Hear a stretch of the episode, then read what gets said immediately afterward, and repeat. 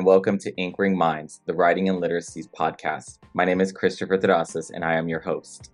My name is Kylie Paulfus, and I am your co host. The Writing and Literacy State podcast aims to highlight scholarship, discuss contemporary issues, and engage in conversation with SIG members and the greater writing and literacies field.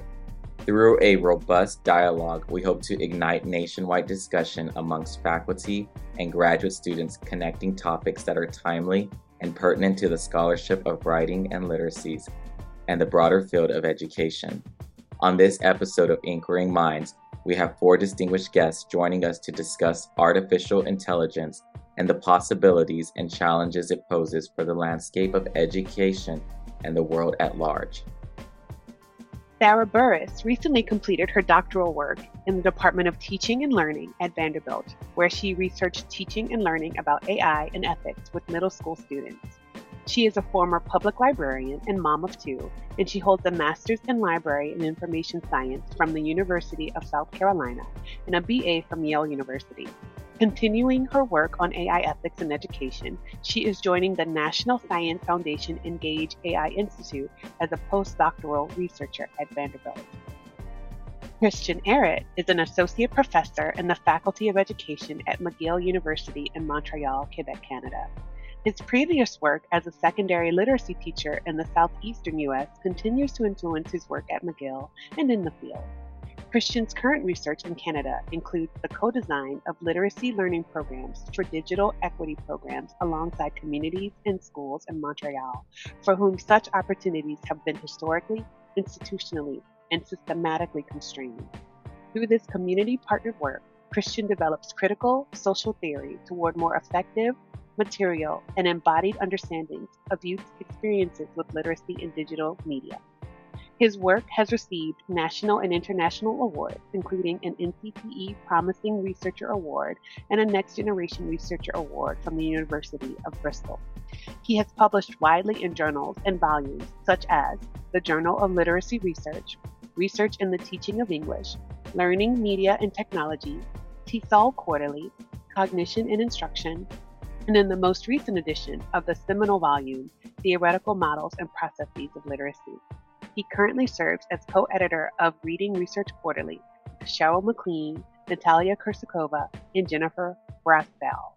Dr. Raul Alberto Mora is an associate professor at the School of Education and Pedagogy at Universidad Pontificia Bolivariana in Medellin, Colombia, where he teaches courses and supervises students at the bachelor's and doctoral levels.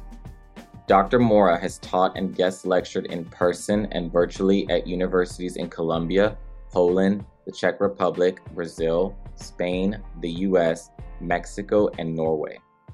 His current research explores second language literacies in urban spaces and gaming communities, the pedagogical implementation of alternative literacies in second language education, and the need for critical frameworks for English language and plurilingualism in and from the Global South. Topics he develops with the award winning Literacies in Second Languages Project Research Lab.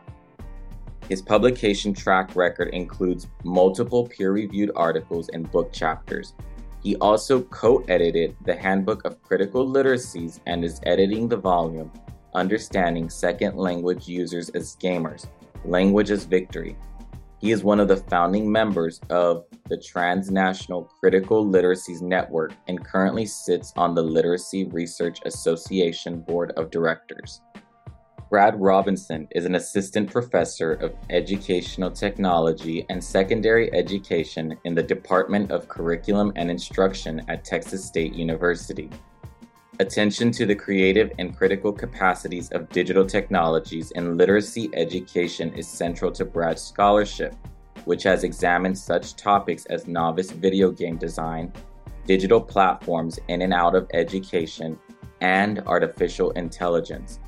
His commitment to mindful, authentic, and just implementations of digital technologies runs deep, and it informs his work in support of ethical and equitable literacy education across ages and contexts. These scholars were so insightful and engaging, I lost track of time listening to them.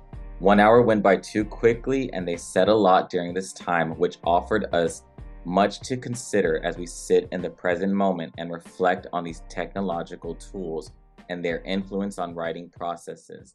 We hope you enjoy listening to them just as much as we did. Hello, I am Christopher Terrazas, and we are very lucky to be in conversation today with four great scholars Sarah Burriss, Dr. Christian Ehret, Dr. Raul A. Mora, and Dr. Brad Robinson, who will be sharing their insights about artificial intelligence or AI and its impact on the field. I know Kylie was excited to ask the first question, so I'll let her take it away. Thank you, Chris. Yes, I was excited um, because recording this episode was actually Chris's idea.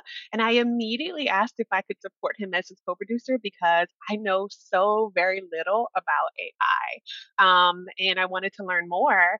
And I thought maybe this episode might be like a spark that motivates me to delve into this world a little bit more.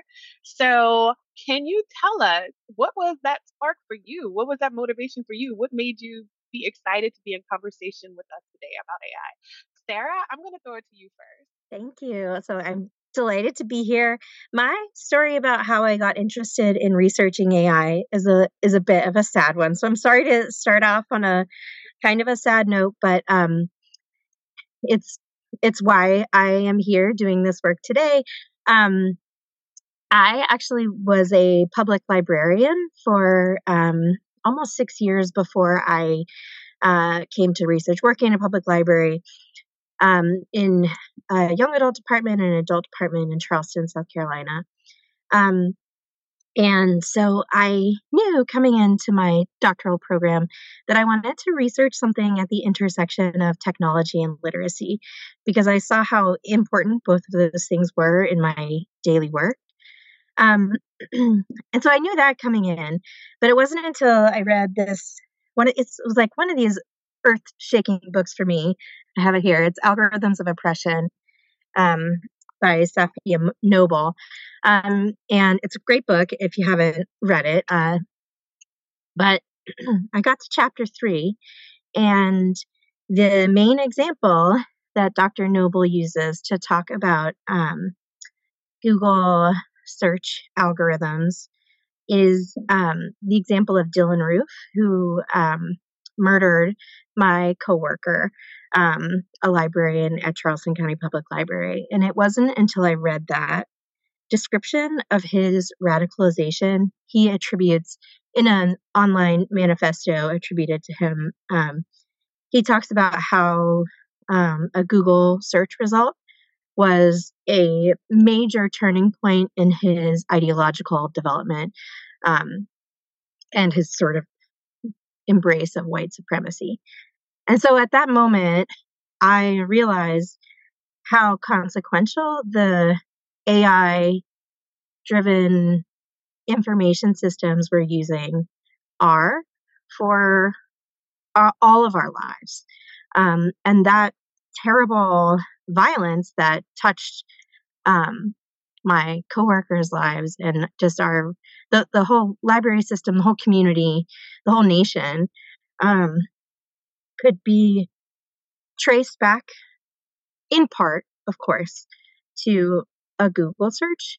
Um, really uh, honed my interest in thinking about well, what what might we do in terms of education around those issues. Like, what if, uh, what if there had been some way that a teacher or a librarian or somebody or even or a product developer or designer um, could have um, intervened before this awful, awful act. Um, and so that got me thinking about how we might do the kind of critical education that I am uh, that I've pursued in my um, my dissertation and then hopefully we'll do so beyond. So I'm sorry to open on a sad note, but that's that that was my spark um, for for why my motivation for doing this research and how I got drawn into AI in particular was thinking about Google search ranking algorithms um, and the the intersection of the system and the um, the social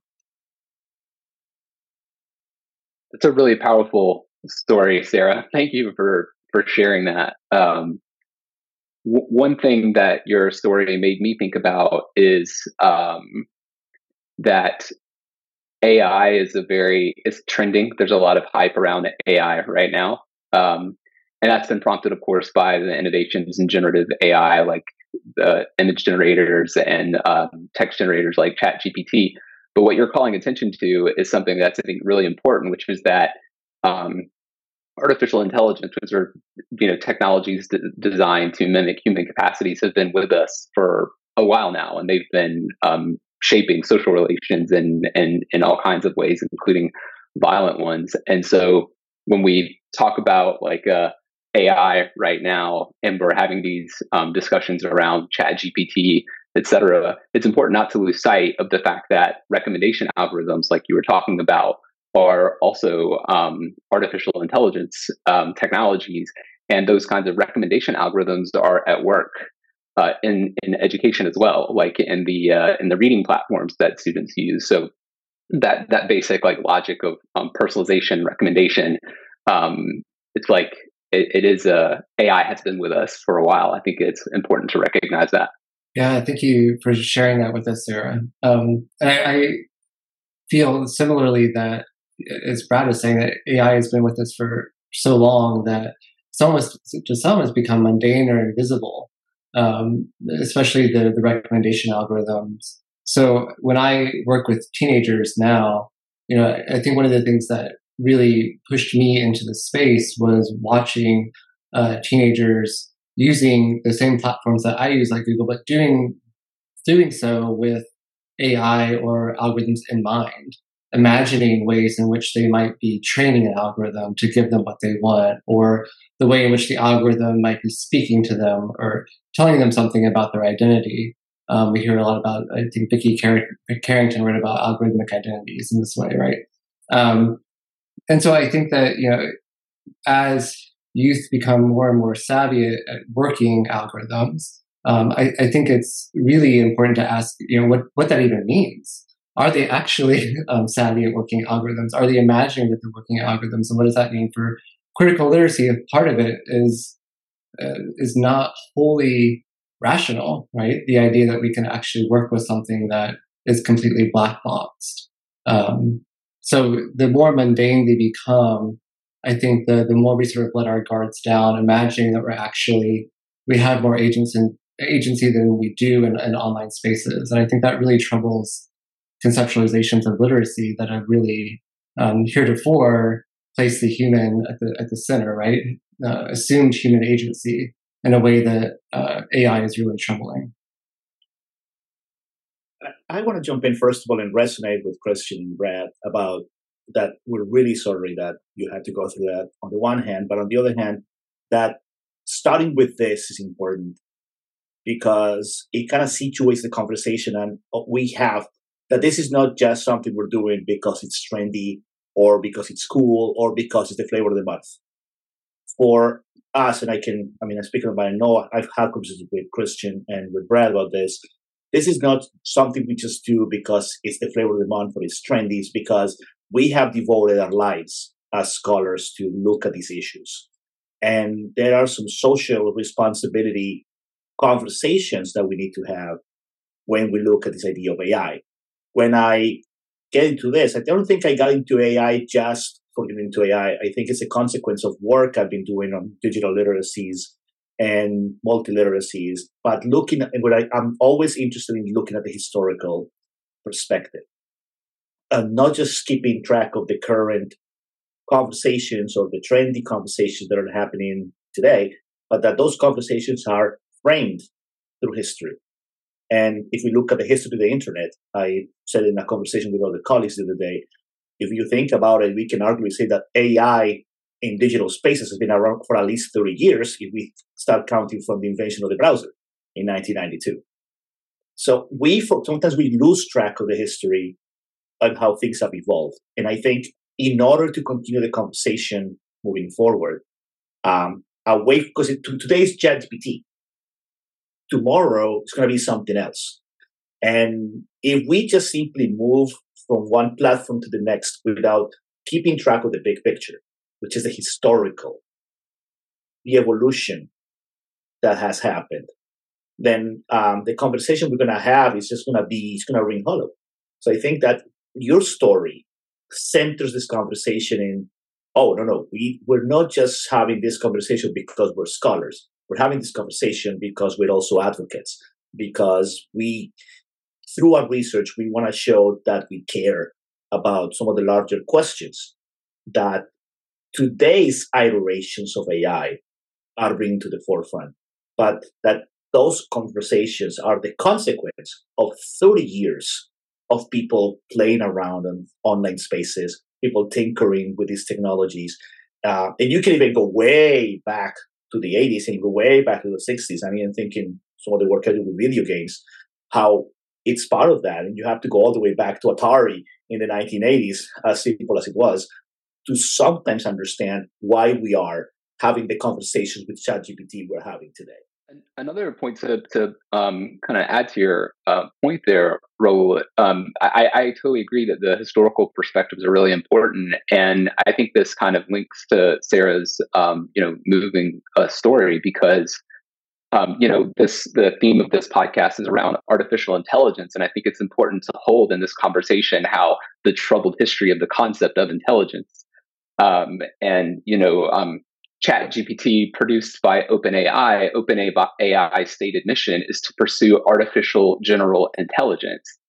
And the notion of general intelligence, as many of us learned in our introduction to you know education classes, has a, a, a incredibly racist and traumatic history.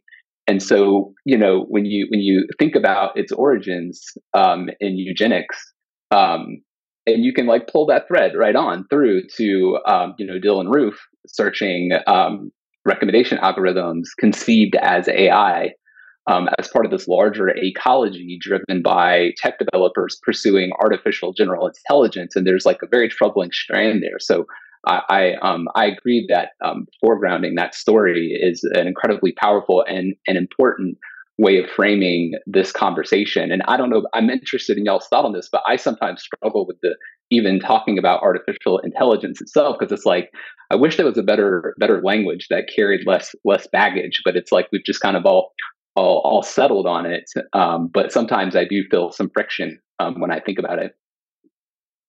I mean, but that's, that's actually a good question, Brad.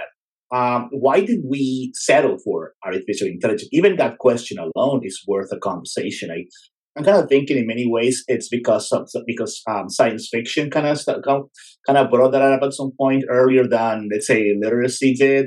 Um, so since they kind of they kind of planted that flag, we just kind of took it and ran with it. But I think there is, I mean, even even what it means to talk about artificial intelligence, even the the way we understand it, and sometimes we misunderstand it, and then sometimes the way we appropriate it, misappropriate the term um, sometimes that alone uh, becomes a source of the fears that we are witnessing today um, when you talk to educators, when you talk to school teachers, when you talk to parents, even the very the very word and how sketchy that word actually is, and how that is like yeah, it's even the question of what's artificial intelligence. It's like sometimes I'm like I don't know. I I heard people saying it, and kind of Asimov kind of used it, I think, wasn't it? And so you can you, can, but it's really hard to tackle. But if you are thinking about the things that we luster within artificial intelligence, it's easier to have the conversation. So I think at some point we have to answer the question if the term itself is causing more harm than good in the way we can conceptualize it and apply it in educational contexts. Yeah, I, t- I have spent a lot of time with um, middle schoolers and undergrads talking about what AI is and what it means.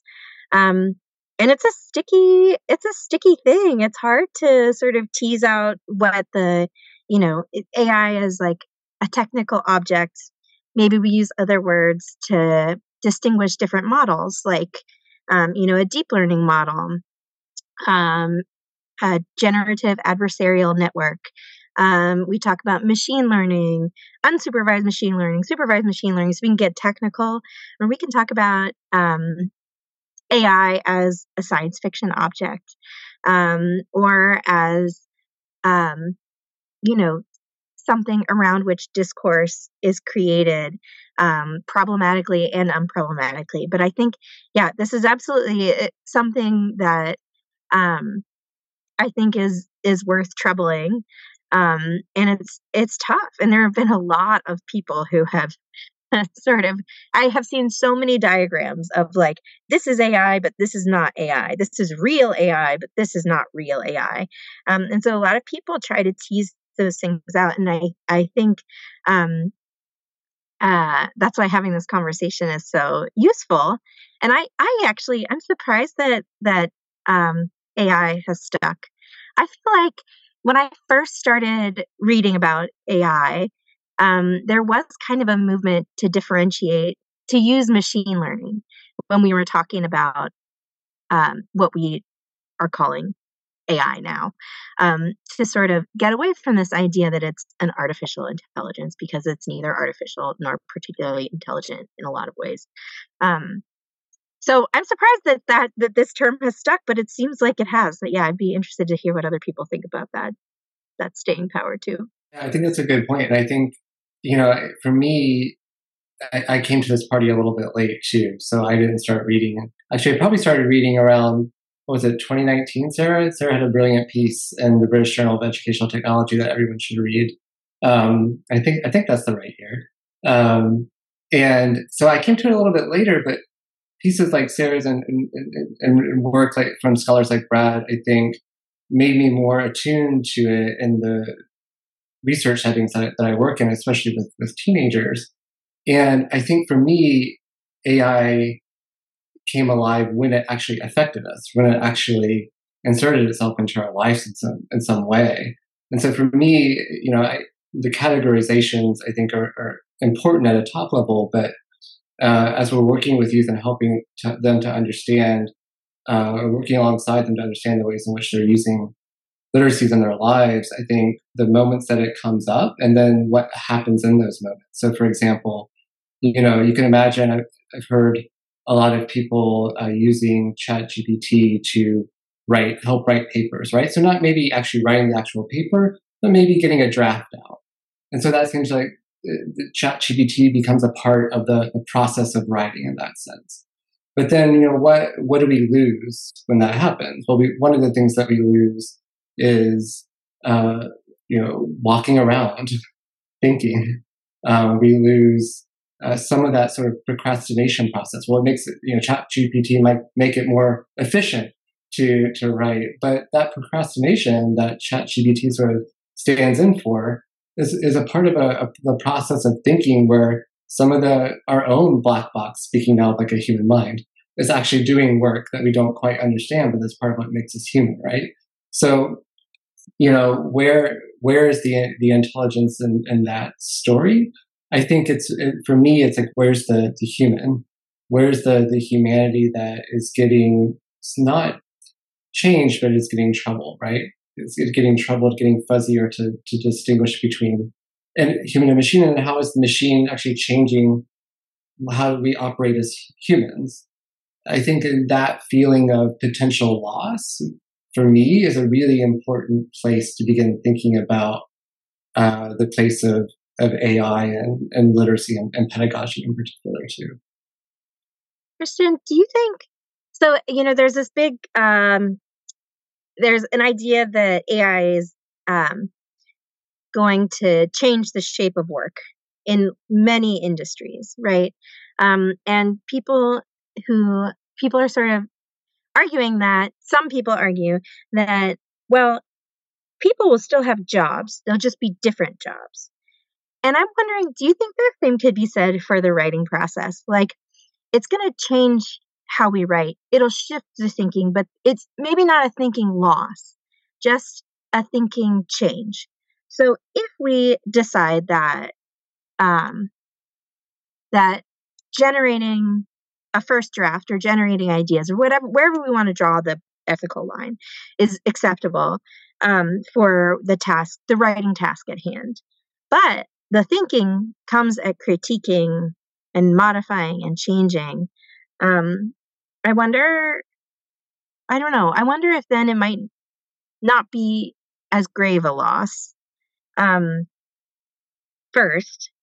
And then second, I, I think, well, I think if, if we can do it carefully, um, if we can teach the critical skills, um, I think that are needed also to interrogate the bias and stereotypes that this kind of tool does reproduce, um, then maybe we can start asking students to do that kind of work just in a different way. But I'm I'm still I'm not convinced that it isn't a loss too. But yeah, I wanted to hear your thoughts on that. Yeah, I that's a really great question. And for me, what I'm thinking about as you're going through this is you know, a particular system in which that whole scenario is embedded, right? So, you know, I, think it's for me a systemic question insofar as, you know, are we feeling the the need, say, a university student feeling the need to use ChatGPT to be more efficient because they feel so pressured to get papers out faster and faster. If that's the case, then you know it can feel like more of a loss because there's a, a particular kind of process that gets um, um, papered over, and ChatGPT just feeds into this system of efficiency, right? Um, making it more so and making us feel something um, more stressful in that scenario, right? So I think I think those sorts of questions have to be really carefully considered, as you're pointing out, Sarah. But in those in those larger systems and in specific contexts. I also wonder too about. Uh, I think we need to pay very close attention to the fact that we are using a corporate tool, one corporate tool in most cases, um, to do this kind of work. And it, I think we need to take that very seriously. I think that often gets lost too. Is like, well, if we are, you know, if, if we're using this one thing, millions of us, um, to do our writing or to start our drafts in ways that we know that know are already problematic. And even if we know those things and are able to interrogate them and shape them afterwards, after we get this, you know, text that's produced for us, we still have to think how we're we're we're then we're always writing with that company. Well, um, I'm I'm glad you mentioned th- this idea of like uh, is something lost or is it different? And uh, and and what what's being lost and what's being gained is super interesting. And it makes me think about um, the kind of state of literacy studies and and how our field was kind of making sense of the emergence of um, social media. And and early on um, it was very much the idea that like social media platforms um, were these like democratizing forces um, that now uh, students didn't just have to write essays for their teachers or whatever. They could like write authentic texts and like um, put them out into the world through social media. And this is something that, like, when I was a high school English teacher, I was heavily invested in this. Like, I, I was a, a powerful believer that, like, teaching and getting students to invest in their literacy practices was so much easier and and and more fulfilling and nourishing when they had people beyond me, the whole world, to be an audience. And so it was all very exciting. Um, but you know, I think if you ask you know, if I could ask myself back then, or if we could go back time and say, you know, are there some things that maybe literacy studies might have been thinking about then that we weren't that we weren't thinking about? We would be thinking, well, yeah, like um, algorithmic echo chambers, um, mis and dis- disinformation, um, all those kinds of things. I think there's so many lessons that we would what we would take, and so I think that this opportunity, this the the the, the um, proliferation of of AI um, especially in the, in the context of literacy, I think it's a, I think it's important that we learn from the past and how that evolved, so that we don't replicate those same um, perhaps mistakes and and not being vigilant enough. So I just want to kind of underline your attention to being like, however, whatever we do, we need to make sure we do it very carefully. Um, and and not lose sight of, of, of the lessons that we can learn from that historical perspective as we kind of figure out how to reckon with these technologies and I, and I think that kind of dovetails. and I want to really go, I'm looking at the questions and the thing about the challenges. I think is what I when I really jump in here. And one of the issues I've seen that it's what happens all the time when um, these new things emerge it's the visceral reactions to it. So I I have seen in the past month um, we have seen that journals and publishers and institutions are blurting out statements um, and policies about whether or not ChatGPT can be a co-author, whether whether or not you can use ChatGPT. But it but it seems there is a lot of a lot of the policies, and I've been reading a uh, bunch of them that I've seen over the past month. There is always this visceral reaction to the prohibition, to the outlawing of that. Like, yeah, we have to outlaw ChatGPT. Like, okay, why? Why do we have to outlaw ChatGPT?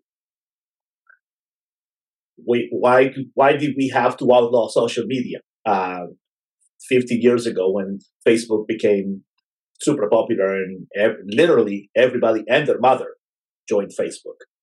Um, and then we had the reactions to Twitter and the reactions to Snapchat and the reaction to TikTok and the reaction to whatever is going to come tomorrow. But there's always this visceral reaction to to curtail it, to outlaw it. And I'm like, okay, I so that's why I resonate with your argument. Like we need to really think carefully about when um, Sarah was asking the question about writing. So what does it mean to write in the era in the era of ChatGPT? And it means we need to look carefully, for example, at what ChatGPT does. And that's one thing that with my partner we we spitball ideas um, to each other all the time. And one of the things I noticed is ChatGPT is going to give you a very, very standard four to five paragraph essay incredibly standard, incredibly plain, incredibly vanilla if you start looking into it. But that's not the conversation we're having. We're not having that conversation about let's like oh no we're like oh my god students are using ChatGPT uh, to write their paper. Like okay, can we stop for one second and really look at what's what ChatGPT is blurring out? Can we start the conversation there? I mean, as in the level of baseline text that is producing, a text that is incredibly primitive. If you look at it, if you start looking at the text that ChatGPT gives you, like at its core, it's incredibly primitive. Once you start looking at, you start looking carefully, you know, at, at all the little wrinkles that text has. But we're not using that as a possibility to help our students improve their writing and write better. We're simply saying, oh, students are going to jump into ChatGPT and they're going to ask them to write the essays for homework assignments. And like, okay, first of all, if, if my students can submit an assignment for my class using ChatGPT, I need to go back and look at my assessment. I mean, the first thing I'm going to have to go back at the term is I need to go back and look at my assessments and let me let me explore carefully what I'm doing because if they can outsource the homework to ChatGPT, I need to have a lot of coffee over the summer and sit down and think carefully my curriculum. But if we can think about the possibilities for conversation, and I'll get to that a little later, but the possibilities for, for dialogue that can happen through the software, that can open other possibilities for writing. I think like one of the big issues right now is we need to start really rethinking about even the kinds of the kind of writing assignments that we're given. Um, I, I, mean, I'm pretty sure you recall about two or three years ago, there was a big debate uh, around the language arts circuit about the, the futility of still teaching the five paragraph essay. And there were a lot of, I mean, I know there were articles in some of the NCT journals about that. And I was like, okay, maybe we need to rethink that the, the, the formats and the genres that we're introducing into our classrooms need some serious, some serious revamping in light of recent events. I've Been following the um, Writers Guild of America strike at all in the in the news? I think this brings your question or the issue raised, um, Sarah, about labor, and uh, Christian, the point you made you made about the positioning of the human, because one of the things that they're um, that they're like kind of fighting about is um, the definition of writer in their contracts. and the um, the members of the Writers Guild are insisting that the qualifier human be put in there, a human writer, because their fear is that um, they're going to have studio execs, or whatever, go into Chat GPT and say, you know, produce me like a, um, a meet cute rom com, uh, you know, and then and uh, it'll it'll it'll like give them a basic outline, and then they'll give it to a um, a a writer um, to like punch it up. Who and they're not coming up with the idea, and they can pay that person less because they're not the person who's producing the ideas. And so that's like one of the, the the real fights we're having. So it's like in that way, these like ideas about where the human starts and stops in the writing process and the effect that has on labor, these are not like future speculations. Like that stuff is like happening right now. Like people are striking um, uh, because of that. And so um, it, I, it'll be very interesting, I think, to see where that lands and uh, and then what sort of trajectories um, it kind of sets in in motion um, based on whether or not they're able to get human as the uh, qualifier on on writer in their contracts. But I think it also has been, and I, I love that you brought up the um, the strike. I've been following it on Twitter a little bit, and and and one of the things that I think, um, kind of specifically thinking about writing, um, this conversation is going to have is we, we, need to start really rethinking um, what we mean by genre, for example, and how again, how formulaic sometimes our thoughts about genre have become. Because if you, again, if you do, I love the example of a killed rom com, and um, yeah, ChatGPT is basically going to give you Hallmark movie if you if I can just go down that road. But because it's so predictable, it's so predictable. You can, I mean, and that's what that's what AI does. It, the algorithm, it plays with the predictability of the genre. The five paragraph essay, going back to the previous example, is incredibly predictable. It's incredibly predictable. You can, you, you don't even, you can see the plot twist of from the, the topic sentence of the first paragraph. There's no plot twist in reality. So one of the things that is going to force us is if our writing has become so predictable that you can throw three keywords in a sentence into, into the ChatGPT blender and it's going to give you that, we need to go back and start thinking what do we have we let genres become um, this this constrictive superstructure as opposed to a way to guide us and enlighten us into the process of writing so I think what's going to happen if we want to bring the human, this human element, this human factor, this human dimension back into the writing, we need to bring back a little bit of the unpredictability that happens when you're actually writing. And we need to really bring that into instructional practices.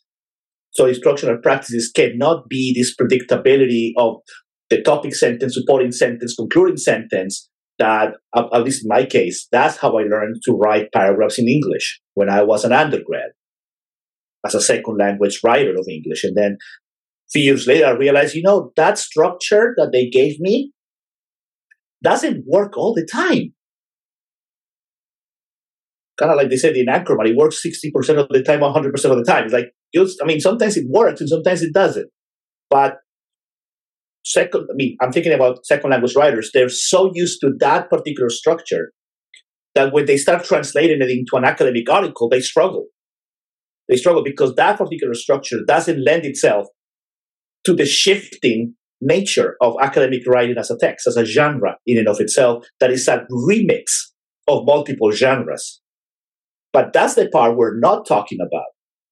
So we need to go back into what we're talking about when it comes to um, again the case of writing. What are what are we telling students writing is? What are we telling them writing looks like? And how are we introducing them to the real process of writing that we, as unpredictable writers, experience on a daily basis? And I think that that's going to be a way where we can start finding this middle ground. All right. These have all been such great points. I forgot I had to ask some questions. Um, so we we have time for for two more questions. And you know, given that a lot of the things you have talked about, I think it's interesting to see how you all have situated yourself um, within the current landscape that we're talking about. Um, Dr. Robinson, you know, you mentioned a little bit specifically about, you know, these are not really future speculations anymore. Like these things are happening right now and playing out. And I think given y'all's um, professionalism in the the field as well and your understanding of current theories of literacy, how has these um, how have these like tools or these um, types of technologies really pushed your thinking or troubled your thinking in regard to what you currently know in the field? in a in an article I published earlier this year, um, I kind of talked about um, this concept of the new autonomous model of literacy, and so um, there's um, it, th- that's one thing that it, that the, these technologies have made me think about is that the um, you know there was the earlier autonomous model of literacy where literacy was thought of as being cognitive processes. But then there was a sociocultural term where we realized that literacy was situated, it was complex, it was entangled with ideology. And so we, we kind of moved forward. And uh, and so I and so something a concept that I've been playing with is this uh, this idea of a new autonomous model of literacy where um, automation takes on a different um, kind of meaning, a more kind of technological um, uh, meaning. And and so you know what does it mean when literacy becomes um, autonomous? And you know I think about platforms like I don't know if you've heard of the platform called Blinkist, um, which is uh, another kind of productivity platform where you can subscribe to and they uh, it'll give you like book summaries. They call them blinks, so you don't have to look at it. You just kind of blink your way through through the book. And I'm and and so it's um, I don't know that they use um, artificial intelligence or whatever, but I think it's another kind of example of um, literacy practices increasingly moving towards uh, automation and efficiency. Um, I remember one of the CEOs of um, one of the automated writing platforms that uses GP, that use GPT three talked about um, that they wanted to kind of um, that, that some of the writing was like pounding out low level work. Uh, and that he wanted to kind of that that he wanted you know us as people as writers to be engaging at higher level, not doing that kind of really rote low level work. And kind of to your point that you were just making a moment ago, Raul, I find that those moments of serendipity as a as a writer often happen when I am in that moment where I'm like really struggling, where I'm pounding out like word by word, and I'm having to reckon with like the the the the production of ideas and engaging with other ideas, and and the ability to escape that um, by moving to um, an automation. Um, this, you know, I, I'm just concerned about that potential turn to an autonomous model and what that might what that might do to um, you know the production of human subjectivity and creativity, um, especially when it's layered into all that we've probably already read about the kind of forms of social violence that occur in the training data that a lot of these um, programs or platforms and technologies are, are trained on. Uh, so yeah, that's something that I've been thinking of that kind of situates kind of in, in literacy in a broader, like a capital L Brad, that really resonates with something I've been thinking about too, um, in terms of the qualitative research work that um, I do and want to continue doing. Um, I was talking recently uh, with a colleague about AI powered um, qualitative data analysis. And my initial reaction is that that would eliminate the bulk of my analytical process. So, so much of it is getting to know the data, reading through it again and again and again to find those themes, to shape something out of it. Um, as a human researcher, as a qualitative researcher, my mind and body are research tools and i'm producing something i'm not i'm not discovering something that's there i'm producing something and i i think if we rely on ai generated coding we lose those things and maybe it's not a loss again maybe it's a shift maybe i need to think about it as a change um, and you know the process the analytical process will just be shaped differently but it's something I've been thinking about in terms of how we do our research work as well. And I think even just a, on the on a mundane level again too, right? our, our email already does this for us to some extent. So uh, as we're as we're writing a sentence in, in Gmail, that sentence gets completed, and it's it's part of what gets farmed out just slowly, slowly and slowly and slowly until you know you, kind of realize no, I don't I don't want to say it that way actually, because part of what writing does is it forms and creates human connections, and it creates human connections in a lot of different ways, but one of them is by surprising people. I was reading something in the and the New York Times, actually, just this morning, again, there seems to be something new every day in the Times, and it's always a new experiment, right? So this experiment that I read about this morning was someone using uh, only uh, chatbots to reply to uh, colleagues on Slack or, or, via email. So all of the email or all of the Slack was written by a by a chatbot. And she gave the example of one of her colleagues asking her to write a, a witty or a, a funny uh, invitation to an employee party. And uh, so she generated the, the text using generative AI, and the text on its face was funny, right? But it actually wasn't received as funny. Um, it was just received as kind of like party har har, right? Um, again, a mundane moment, but one that just shows the ways in which that surprise is really important and what has the potential to shift or get lost with too much of that sort of automation is the ways in which writing operates in our lives to, to maintain bonds and connections and create new ones. When I'm thinking about these things, uh, one, one thing that sometimes comes to my mind, and it's a personal thing, is the fact that I have a plate. I have a metal plate on my right tibia because I broke my leg in 2007, I had surgery. So I got a plate, I got a couple of screws, and I got pins and all that stuff. And how that is part of me and how that, I mean, it's part of me. It's not going to go anywhere. I mean, I'm not going to remove that plate and those screws and those pins and that those screws. I mean, that's going to stay forever. And I think about this in the sense of this of the symbiotic relationship we're developing with these technologies and how one of the things we have to teach our students is us. and I love Sarah's point, it's not to outsource the thinking to the AI, to the bots. Number one, because if you, I always tell students when they, um, doctoral students, when they start using um, qualitative software, I can, I can tell I can tell the difference when you use it to support your analysis or when you outsource the analysis. And anybody who's anybody who reads your dissertation is gonna know is gonna be able to tell the difference. You're not gonna fool anybody. We know from the very first sent from the very first sentence you use after the title data analysis, we know if you did it, you outsource it.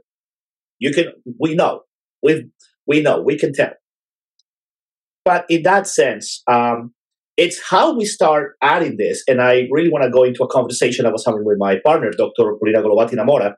Um, she's a professor here in Norway. And we're having this conversation about ChatGPT. And she asked a really interesting question. And I even wrote it in my memo here. And it's, what if we use ChatGPT in a similar vein that we use books and we use colleagues in the sense that all the time we have conversations about the things we're writing about. So we had trusted colleagues with whom we brainstorm. And sometimes I can just say, Hey, Christian, I have a question for you, blah, blah, blah. Christian emails me back and I simply plug that answer into my article and I say, Ehret, personal communication. May, uh, May 8, 2023. We have done that at some point in our, in our writing, we have done that. The personal communication. We have we have done it at some point in our writing. That we get an email from someone and we, and we ask if we can plug it in. So even the question of what if we could plug in parts of the conversation with ChatGPT within the larger text that we're writing, or as uh, going back to Polina's example about the books, when we look at books, we extract chunks of that. We, and we call it quotations or block quotes, and we do the quotation thing, we do the APA citation and what have you. Could there be a point that I could take that block quote from ChatGPT and plug it into the larger article? So I, I think I think there is a point that all these technologies, and I'm thinking of AI. I've also been exploring Midjourney, um, not for my own research, but also for um, my upcoming, my forthcoming book on video games.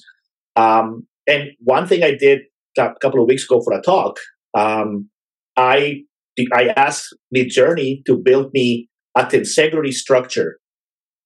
And I used that image to actually plug in elements of a conceptual framework I'm, I'm developing with my students. And I gave it to my students and look at this and tell me what you think about it. Even the possibility that I can use an AI generator to give me a three a semi 3D rendering of a conceptual framework just by throwing a bunch of parameters into into the program, that opens for me. Yeah, Midjourney did not build my conceptual framework. Midjourney has no idea what's gonna what, what I'm gonna fill it with. But I can say I need this with these parameters, and then I can I can do the rest of the magic. I can just take that, go to Photoshop, and fix it. So it's how we stop being afraid of that. First of all, how we avoid outsourcing our thinking. And I think that's the first thing we have to teach our our younger researchers, uh, our masters, and I mean undergrad, masters, doctoral students. These are tools that support your thinking.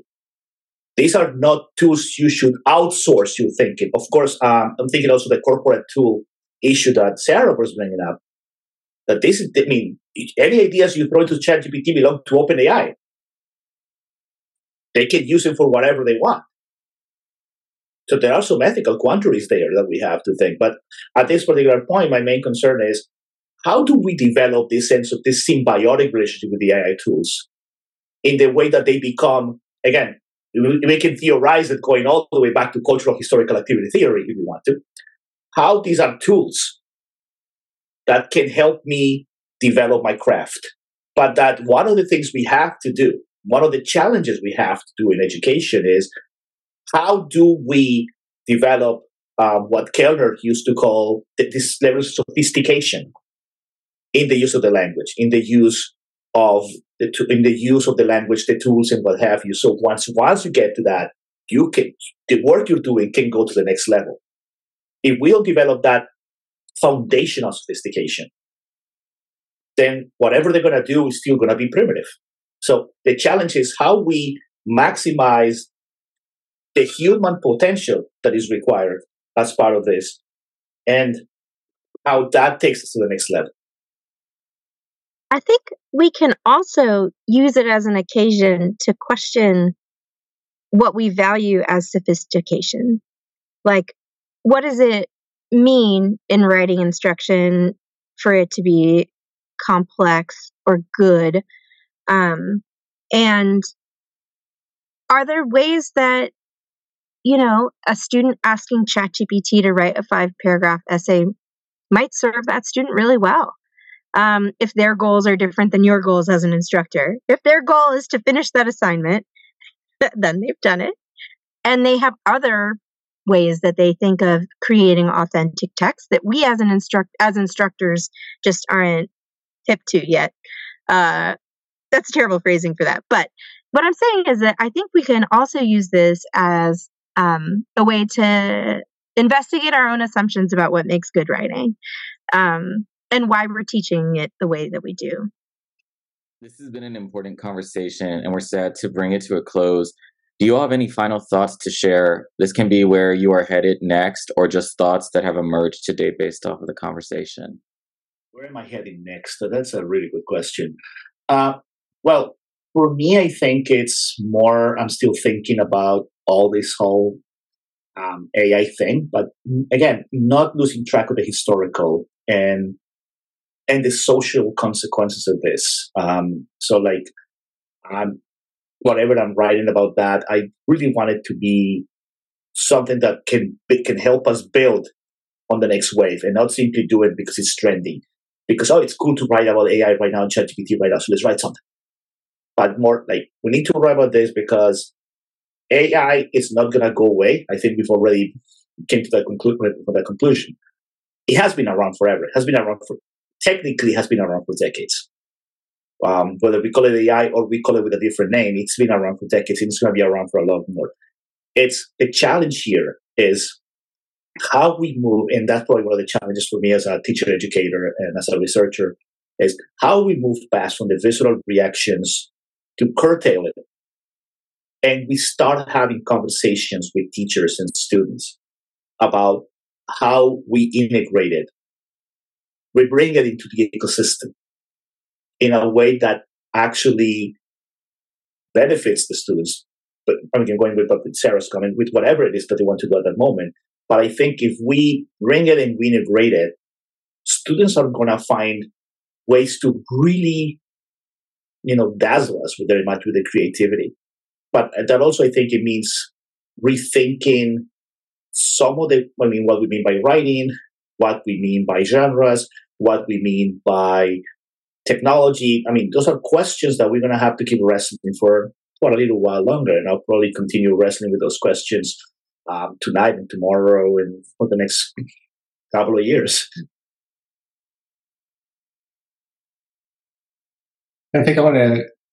I think that's right. The the idea too of learning from from history, and one thing that, that I have thought about a lot recently, and is indicative of where I don't know if it's where I'm going so much as it is where I always am, and that is like listening to what teenagers are doing with their literacies right now.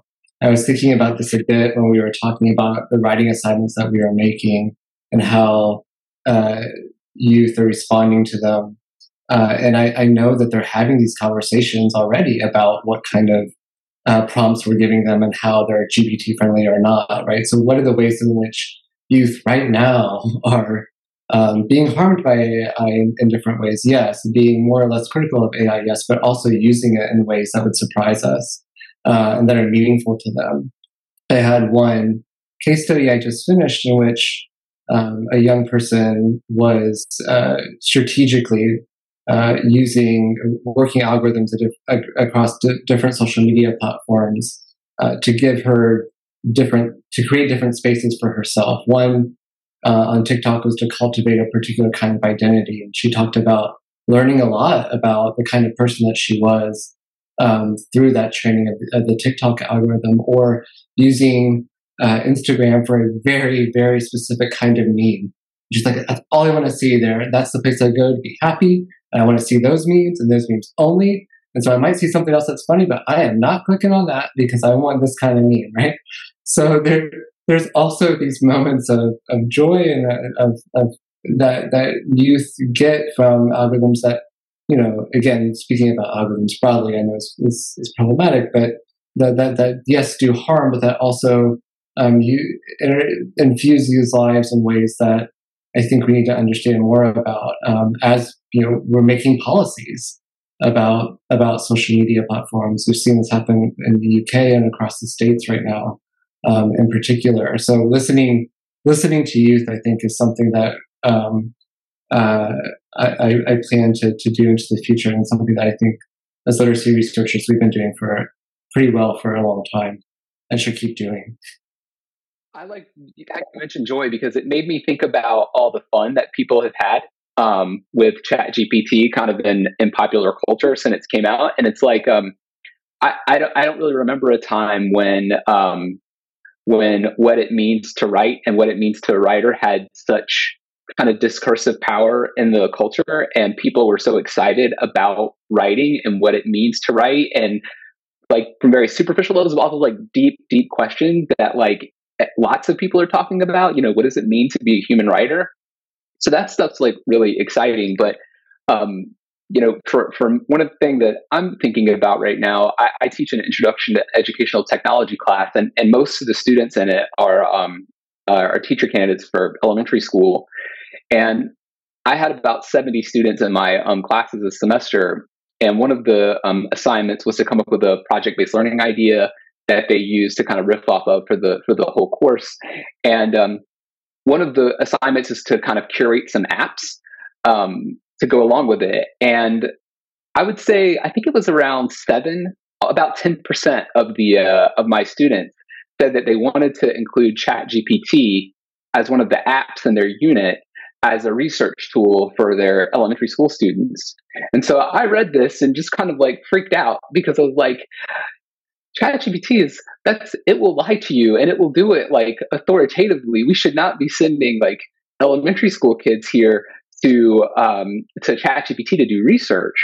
And it real and it struck me at that moment that like uh, as as literacy as teacher educators in general and as literacy teacher educators and researchers, uh, it's important that that we are com- we are helping um, people learn about the technologies before they start using them. So it's kind of like a, before you teach with ChatGPT, maybe you should learn about ChatGPT before you you have your students start doing things with ChatGPT. They you should help them learn about ChatGPT. And so I think that there's a lot of happening with ChatGPT that's that before the about part has happened.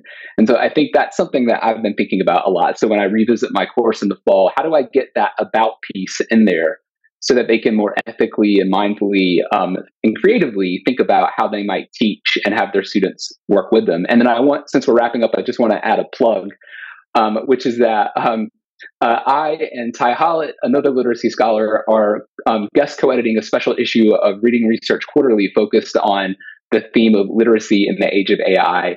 And uh, um, abstracts are due June 12th. You can find the call online, but I just wanted to use this platform as an opportunity to invite people to uh, contribute. So I hope will be a really exciting um, uh, issue. Well, Brad, now I'm going to have nightmares about about teachers telling their students to use ChatGPT as research help. Oh my gosh, that's so scary to me. Um, because that, you know, it feeds into this this fear of um, the single answer replacing a multitude of answers, which, as with my story at the beginning, even uh, an algorithmically curated multitude of answers is problematic, can be problematic. But I fear that the problem of um, that that kind of confirming what people confirming stereotypes that you know are in the data will happen even more when we get a single answer from uh, from an AI system if we use it as sort of you know a Google search, which it is not. Um, so that's terrifying. Uh, but on a positive note, to talk about what I'm where I'm headed next, um, I'm really excited to be working with the Engage AI Institute, which is an NSF funded um, AI Institute, and uh, we will be working this summer on drafting a an AI Bill of Rights for kids. Um, that's based on the White House blueprint for an AI Bill of Rights uh, released this past year.